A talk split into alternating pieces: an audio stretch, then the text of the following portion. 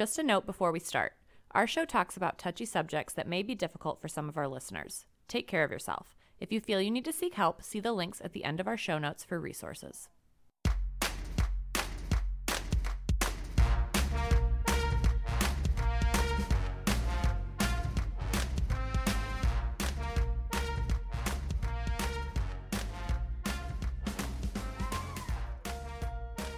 Welcome back to Touchy Subjects. I'm Sean. And I'm Amanda. And today we're going to be discussing sane nursing because April is Sexual Assault Awareness Month, so we figured it's a great time to have this conversation. And today we have two special guests with us, Brooke Gomez and Lindsay Bulgrain. So thank you both for joining us today. Thank you. So, could you guys quickly just kind of introduce yourself to our audience? Sure. I will go first. Uh, my name is Brooke Gomez. I am the Sexual Assault Response Team Coordinator at Child and Family Services in the Sexual Assault Center. Um, along with that, I also run the SANE program, so the Sexual Assault Nurse Examiner program. Uh, I've been with Child and Family for just over three years now. Um, I have my bachelor's in social work, and I am currently pursuing my master in public health. So I will be completing that in August. Um, and so hopefully I'll be able to apply that to my current role here at the Sexual Assault Center. Awesome. I didn't know you were doing your master's. Good job. That's awesome. Thank you.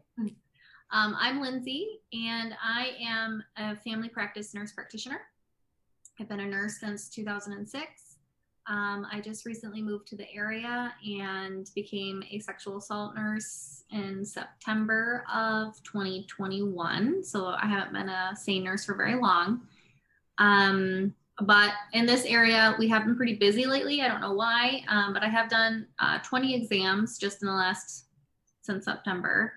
Um, I got my bachelor's at Wayne State University in Detroit and my master's in nurse practitioning here in Saginaw at Saginaw Valley State University. And I am a mom of two cats. Awesome. Well, again, thank you both for being here today. Um, also, Brooke, didn't know that you were going to be get a master's in public health. So, welcome to the world of public health. It is nice to have another master's of public health to talk to. yeah, I might be picking your brain at some point. So, uh, please feel free. Um, but so really, the purpose of the episode today is we really wanted to kind of highlight what sane nursing is because we know it's incredibly vital for helping victims and survivors of sexual assault because if they are showing up to the emergency room having somebody there who knows kind of how to navigate those conversations and work with a victim or a survivor is instrumental in helping them be able to overcome some of the initial hurdles that they may experience. So, really quickly, could you guys kind of just explain what sane nursing is?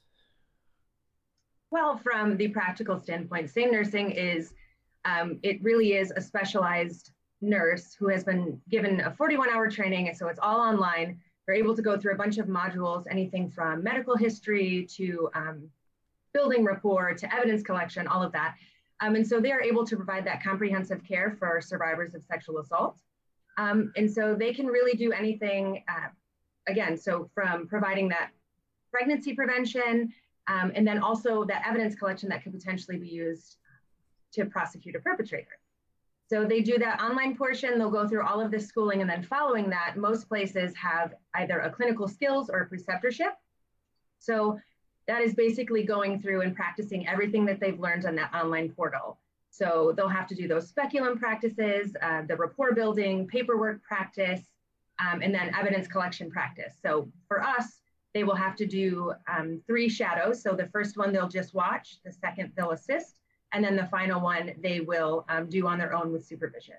So um, we like to make sure that following that online portion that can sometimes, you know, not give you the skills that you need in the field. We want to make sure that they have enough time to practice and feel comfortable for when they go in um, and respond to those calls.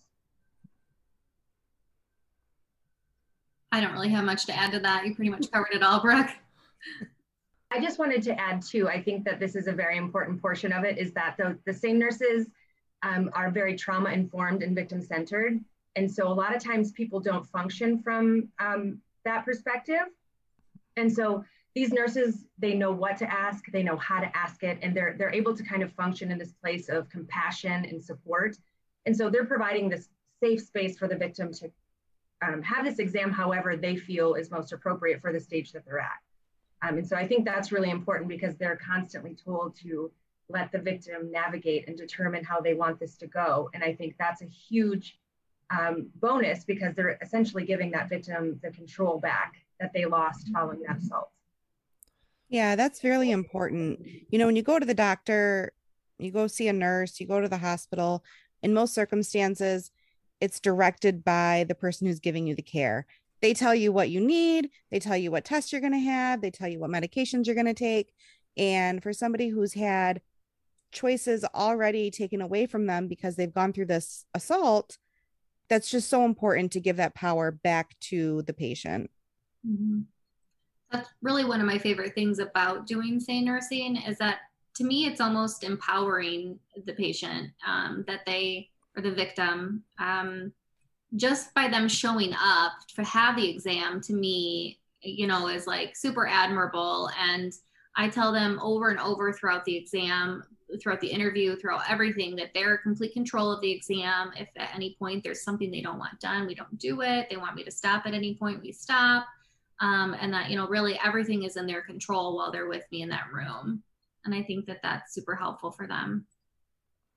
Yeah so really quick lindsay speaking to the kind of exam portion of it what does a sane nurse exam kind of look like so it can look very different depending on the victim depending on the age the gender um, and really what they want done. So in a typical exam if if they want the whole exam to be completed and they have had like a pretty traumatic physically um, damaging assault um, we would first they come into our SART room. We have a specific room in each facility in each hospital here in saginaw called a sexual assault response room.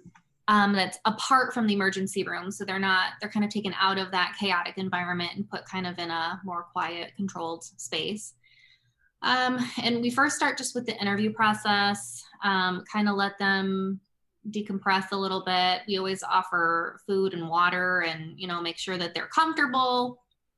Um, and then we just kind of go through what happened to them as much as they can tell me, as quickly as they can tell me, as slowly as they can tell me, however they want to present what's going on. And then based on what I'm told is how we kind of direct the exam um, basically like different body parts that were touched or whatever. That's kind of where I focus the exam for DNA collection and swabbing.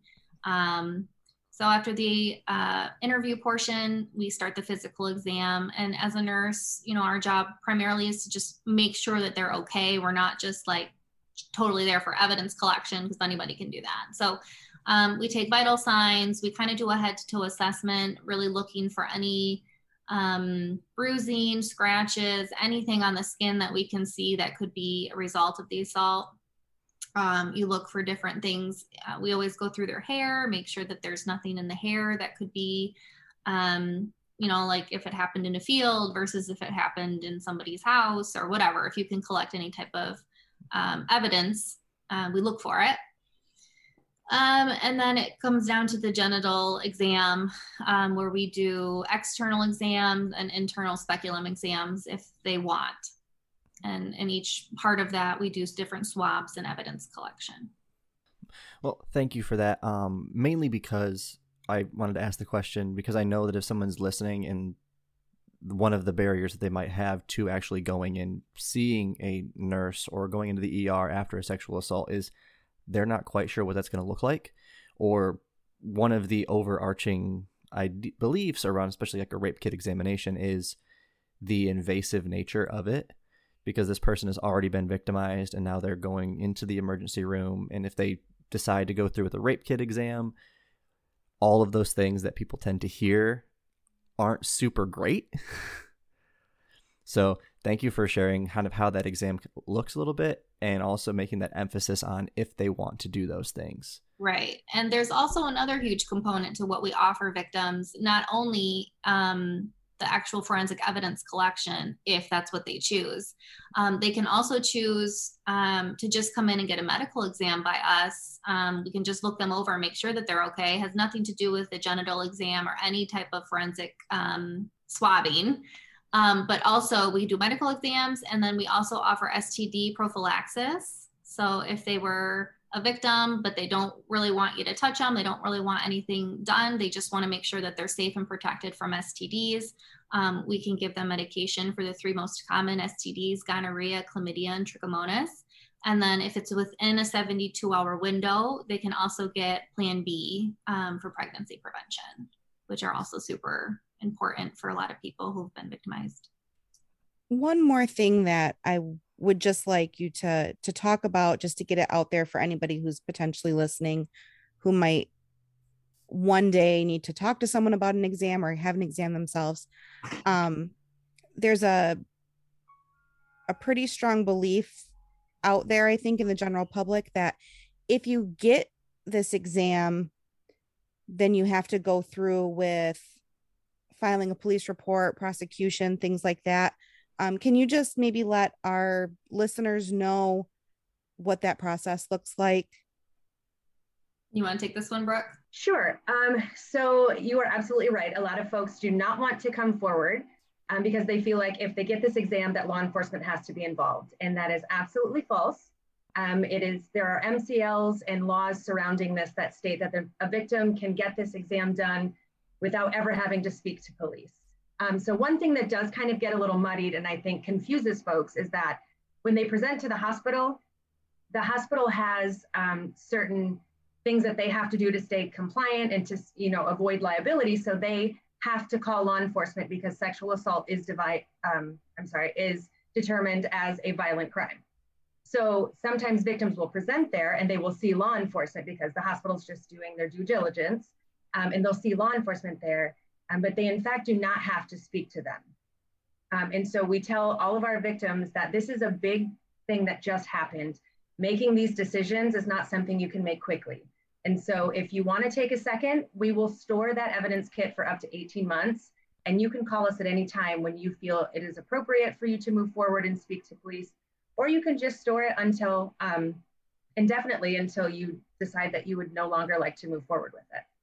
Um, I just wanted to add one thing. I know that we're kind of swinging around here, but um, while the evidence collection is extremely important, I think one of the things, especially Lindsay does this fantastically, um, but I think one of the most important things about having a SANE nurse come in and, and provide this service is that the victims are being heard. And I think they're being heard and they're being believed. And when that happens, the it changes the entire trajectory of how their journey is going to go. Hmm. And so when they encounter someone who's compassionate, who's, you know, listening to them, believing them and encouraging them, I think that does wonders um, for the outcome of their journey. That could potentially lead for, to them getting counseling or um, seeking follow up services. And I think that that's one of the aspects that is fantastic about having a specially trained nurse provide these services. Yeah, it really feels like it's one of the most important things about having a SANE nurse be available in their area is that when a victim or survivor does show up to the ER, knowing that there is someone there who is going to be in their corner is huge. Because it like lindsay was saying when her main focus is making sure that patient is comfortable that's a difficult thing to do especially after they've been sexually assaulted. Making them just feel comfortable in a space with somebody who they don't know that is an incredibly difficult task. So i applaud you and thank you lindsay and any other SANE nurse doing that job because that's really hard. It is hard and sometimes it can't be a you know we can't always make people as comfortable as we want them to be but you know we can do is really try and hope that they kind of um, open up to us you know enough to to do what we need to do to help them. And so you don't also i mean you don't just work in the emergency rooms you work with domestic violence and sexual assault agencies in your area um, so people don't necessarily have to go to the emergency room to get this examination. They can contact their, you know, their local sexual assault center and be connected with a nurse and potentially, you know, um, a victim advocate as well, and you know, do those things outside of a hospital environment.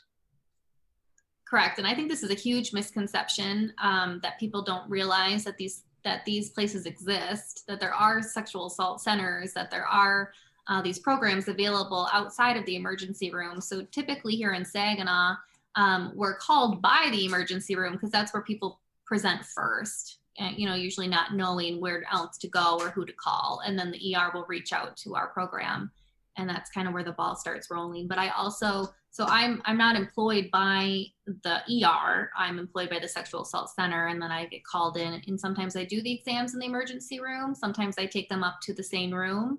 Um, it just kind of depends on the location and what's going on with the victim. Um, but I also work for the Bay Area Women's Center. Um, and they they don't really usually do much of their exams at all in hospitals. They usually always orchestrate it so it's done in their center. Um, so it's always kind of trying to keep them from being re-traumatized by an emergency room visit and things along that line. Now, Lindsay, you might be able to answer this question for me. Um, a lot because we tend to frame the conversation around sexual assault around female victims. Um, are male victims able to see SANE nurses as well? And does that interview or that um, meeting kind of go any differently? No. So absolutely. Um, I have done exams on males. Um, I, you know, everybody presents male, uh, female, uh, their orientation is different and of all different types and kinds. Um, that does not affect whether they can come to us or not. Absolutely, they um, can present for an exam. Um, and really, the exam goes the same way. Uh, they're not going to be treated any differently, whether they're a male or a female. I mean, a victim is a victim, and we still approach it the exact same way. That's cool because that's not something that I've really, really like looked into that much. Like I know like obviously like what sane nursing is and I understand obviously that men and anybody of any other gender identity can be a victim, but it always seemed like every time I've had conversations around sane nursing, it was always just women coming in to get their examination and not anybody else. So, thank you for clearing up that misconception for us. Now, when you're becoming a sane nurse, I know like you were alluding you talked about a little bit earlier, Brooke, but um kind of what does the pro the full process look like? Does somebody like become an RN like, all right, now I'm gonna go do be a sane nurse and that's like their main focus, or like how does that look? So um, according to IAFN, best practices is that um, the nurse has been practicing for three years or so. Um, and then once they uh, accomplish that, then they can sign on to do that online portion. Um, so in our area, unfortunately, uh, we don't have a full-time SANE. So most of our SANEs are contracted, like Lindsay was saying, through like the sexual assault centers, mm-hmm. um, which is unfortunate because it, it really does limit our coverage. There's we don't have very many SANE nurses right now. We have about five for the sexual assault center who, um, and they also have full-time jobs. And so this is kind of in our area, this is a passion project. This is SANE nurses who um, know that there are people out there hurting, want to help, want to be part of the solution. And so they've signed on um, and have committed to help fill that gap.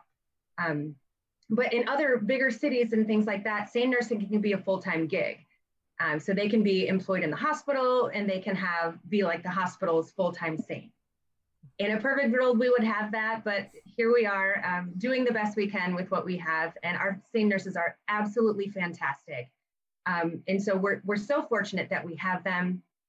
Um, it would just be lovely to have so many more just so we can fill those gaps and we can always provide that exam because we talked about how important it is to have that SANE there. And so if we could be responding, uh, the only folks responding to these exams, that would be perfect. But um, unfortunately, we are working with, with uh, the staff that we have. Uh, so if you know of anybody who's looking to be a SANE nurse, we would love to have you. Um, there's always some work to be done. I'll make sure to plug it to some of my nursing friends. so, if someone wanted to get some more information about becoming a SANE nurse, um, who would they contact? And realizing that our podcast goes out all over the world, um, where's a good place for them to start? Is there a website where they can look up local places? Should they just contact their local uh, sexual assault center? What should they do? Um, well, like I mentioned earlier, IAFN, so International Association of Forensic Nurses, they are kind of um, the hub. So they are um, in charge of kind of managing all the programs throughout the United States. And I'm not sure if it's international, but I know for sure in the United States. Um, so they are really the first stop for folks who don't know of a sexual assault center or know of hospitals that are offering that. They can go there and see the agencies that are in whatever city, state, wherever they are. Um, so also they can contact the sexual assault center. They can contact our agency and actually they'll speak with me. And if they have any interest, we can get them connected. Uh, the sexual assault program does pay for their training. So it is a little bit of an expensive training, but we do pay for that. And so um, we pay for the online portion, and then we will do our best to get them either a clinical skills lab or get them um, through our own preceptorship. So that's doing those shadows. But because exams are not consistent and unpredictable, it's hard to kind of get folks through that portion. Um, so we do do our best to get them in a clinical skills lab. But also, as of right now, both U of M Flint and MSU's nursing programs have gotten the HRSA grant, which is um, to help rural areas get more SANE nurses. So they are going to pay for not only that like online um, like paperwork and educational portion, but they're also providing a clinical skills lab. And then they're also providing um, for certification. So they will pay for certification oh, as well. Yeah. And so it's they're they just kicked this off. And so they're looking, they have a three-year grant. And so they're looking to get as many SANE nurses so we can fill those coverage gaps and we can make sure everybody who wants an exam can get one from um, a specially trained SANE nurse. Well, that's awesome news, especially because, just because we know um, typically rural communities are often lacking in terms of resources available, not just to victims of sexual assault, domestic violence, but just people in general. Um, it's hard to get people to go out to rural rural areas. It's hard to have all these different things available to them because of how small those communities are. So it's really cool knowing that at least in our state they're being able to push those things out, hopefully to help those communities a bit more. Um, but Lindsay, so now we know kind of how the process of becoming a SANE nurse looks, and we know some of the stuff that you get taught. How does it look in practice? Because I know you've talked about a bit about the, um, the like the meetings and stuff that you do with the patients, but how does is there any difference between like what you've received in training and how it actually looks? Well, I mean, yes and no. And honestly, every exam that you do is is so different than the one you did before because you know every victim is going to be different. Their stories are always going to be different.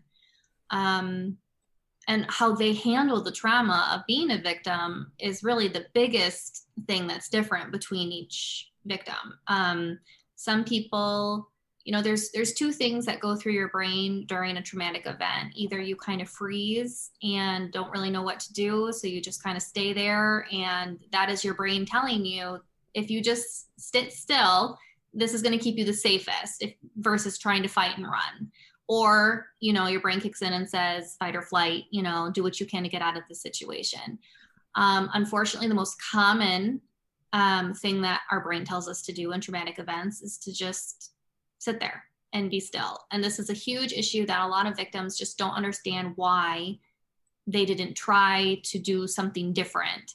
And so this is a, a really big educational piece on my part when we do see victims.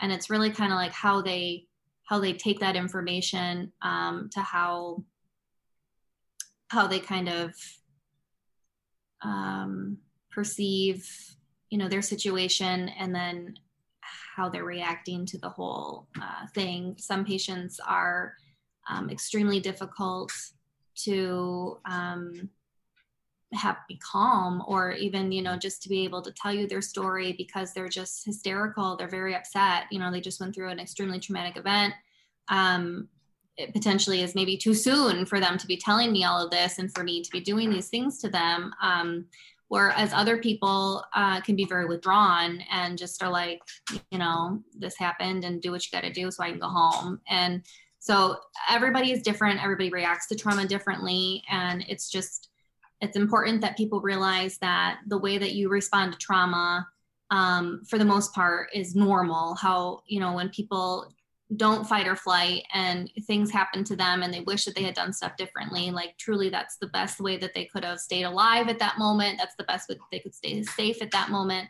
Um, so it's in practice like you don't learn about that stuff.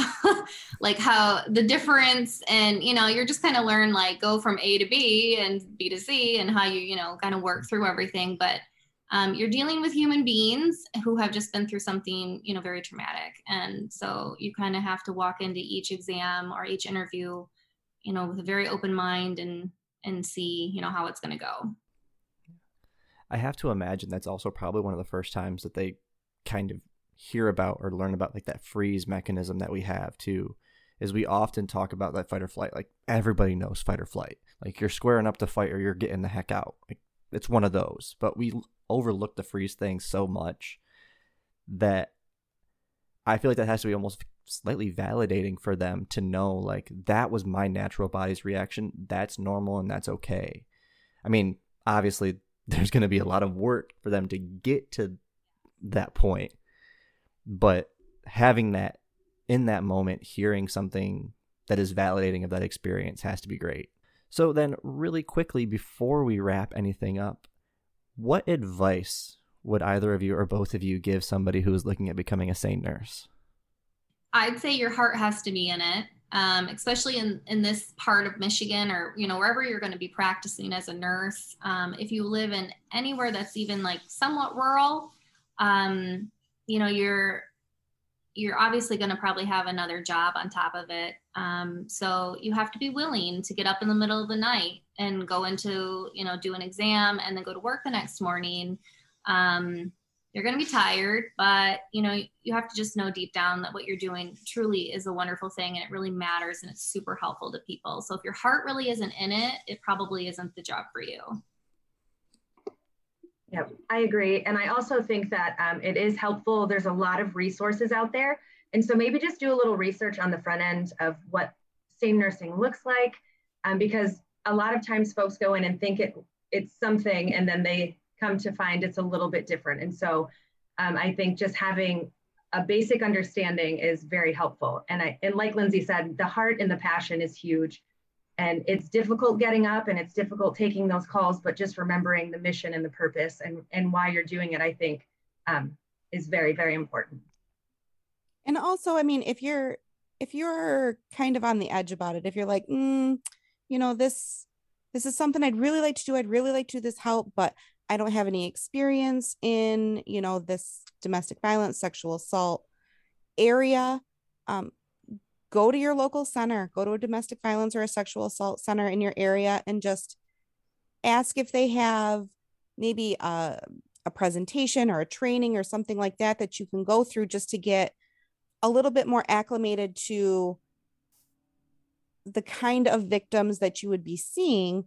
Because if you go in you know guns blazing i'm ready to do this but you've never you've never been with a person who's been sexually assaulted it could be a slap in the face for you. You might not be ready for it. So definitely get a little bit of a little bit of background or training in it before you make that kind of commitment. Yeah, for sure. That's an excellent point. And I think too, reaching out to those centers that have SANEs, they can easily connect you with a SANE who's been doing it and they can answer those questions because meeting with someone who's kind of like getting you started in the training um, is very different than meeting with someone who has been in the trenches and who has seen things. And so I think um, reaching out to those centers and getting paired up with the SANE who's been doing it would also be um, a fabulous way to kind of get an idea of what it looks like, what it feels like, and things like that. Yeah, and just one of the thing, one of the thing that I would add to it is, um, it's very. I'm trying to think of the actual word that I wanted to use. I wanted to use like a smart person word, and I just lost it completely. Um, but it's a very good thing that you want to help victims and survivors of sexual assault, but recognizing that when a victim is going to present to you, you have to be willing and able to listen to them. You have to be able to focus on what they're saying and what they want to do because yeah, you're going to want to help them because uh, you're, wanting to become a SANE nurse. You want to help people, but we have to, like you mentioned earlier, Brooke, we have to focus on being trauma informed. You have to be willing to listen and help them and give them power in that situation. And if you're worried that you might not be able to do that, take some time, work with somebody on being able to work on those active listening skills, being able to have the ability to take that step back and ask them what they want to do and work on doing that instead of saying, hey, we have to do this because this is what my training told me. That's going to make it a lot more easy for you to be able to work with victims. Yeah, and I feel like for me, um, I kind of took the training and jumped right in. We didn't have like many exams prior to me starting, and then it just kind of like September was a very busy month. Um, but because I have a lot of nursing experience prior to this, um, and as an advanced practice nurse, that helped me tremendously. I don't know as a as a new nurse if I would be very comfortable in this role. Um, I think that it really takes a lot of time to learn how to speak to people um, when they're having or undergoing something traumatic or even when they're in pain or you know anything you know it takes time to, to figure out how to create rapport with people um, and just to empathize enough with them so that they feel safe so um, i think like um, brooke said it's they want you to have at least three years of experience um, and then definitely just know that you are the person for that person. Like you're going to be their person at that moment. So you kind of have to really own the position that you're in. And it's a big responsibility. So I don't want people to like be a SANE nurse because they're like, oh, yeah, that's so cool. And, you know, I want to help people. Um, you really have to kind of have your own emotional and mental health in check because really you are coming into some pretty dark places. Um, and it's very common for for providers to you know become traumatized just just as much as you know the mm-hmm. victim can be. And we are exposed to a lot of bad and dark things. So you really have to you know be in a right place mentally as well. That's another thing i would say that's definitely a, a must.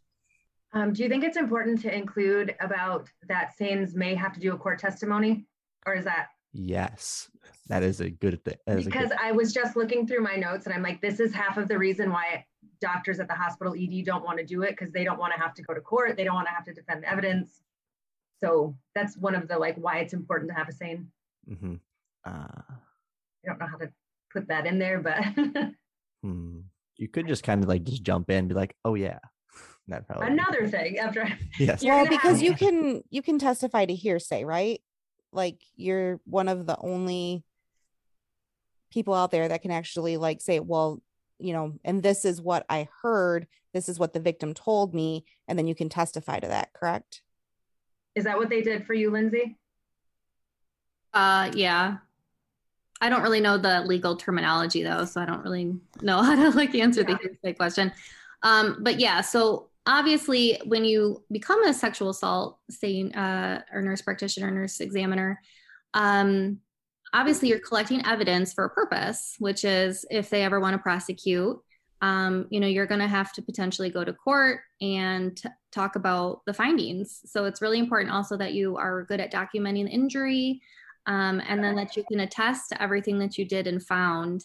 Um, and yes, w- you know, sometimes what the patients or the victims say to you um, comes into question and different things, you know, that go on in that room. You have to kind of be comfortable talking about in court. And it can be intimidating, but in the long run, I, I only did it once so far, and I thought it was super empowering and awesome because you know you're you're there to you know to to benefit the world essentially. Like you want to make the world a better place, and you know have people who are doing bad things uh, be punished and have justice for the victim. And I think it's important to mention too that with SANE nurses, they're not there to prove or disprove whether it did or did not happen. They're literally there just to collect that evidence and to pass that along. A lot of times people confuse it that they're determining, you know, yes, something did happen. Um, and so it's important to recognize that they're there to collect that forensic evidence and then also, again, create that space where the victim feels safe, heard, and all of that. But um, yeah, they're not, in fact, looking for yes or no. They're just getting all that evidence from where anything happened. Mm-hmm. Well, thank you both for joining us today in your wealth of knowledge. This is an incredibly informational episode. I even learned some things while listening to like listening to you guys talk. So thank you for that. Um, before we go, do any of you have any socials or websites or anything that you want to push out to our audience? I'm not cool enough to have that, so no. Um, but I can be found at the Sexual Assault Center in Saginaw.